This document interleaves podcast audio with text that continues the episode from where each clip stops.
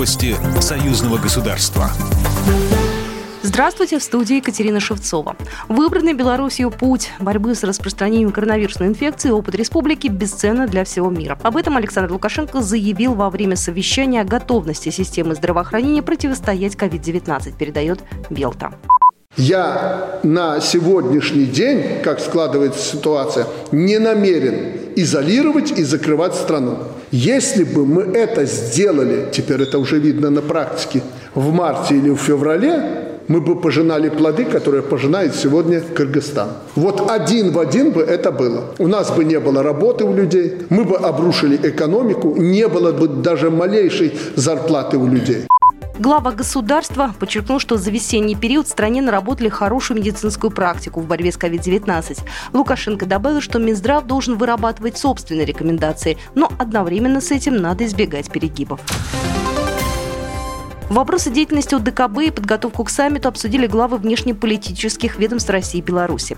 Глава МИД России Сергей Лавров встретился с генеральным секретарем Организации договора о коллективной безопасности Станиславом Засим, сообщили в пресс-службе Российского внешнеполитического ведомства.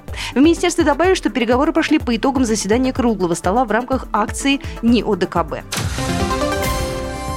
Белорусская нефтяная компания возобновила поставки автомобильного топлива в Россию. Об этом сообщил председатель наблюдательного совета компании Сергей Коморников. Поставки белорусских нефтепродуктов в Российскую Федерацию возобновлены. Продажи осуществляются БНК с участием дочерней компании в Смоленске, сказал Коморников, слова которого приводит белорусский портал Тутбай. По его словам, до конца года БНК рассчитывает поставлять в Россию ежемесячно около 50 тысяч тонн нефтепродуктов.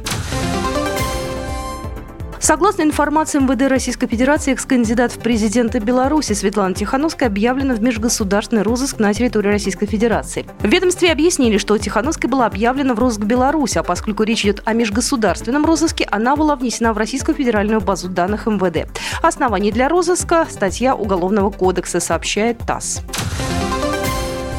Международная акция «Диктант Победы» призвана защитить историческую правду о Великой Отечественной войне. Об этом заявил руководитель Российского исторического общества Сергей Нарышкин на пресс-конференции в ТАСС.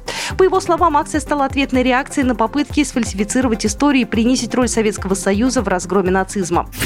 Программа произведена по заказу телерадиовещательной организации Союзного государства. По вопросу размещения рекламы на телеканале «Белрос» звоните по телефону в России 495 637 65 22. В Беларуси плюс 375 44 759 37 76.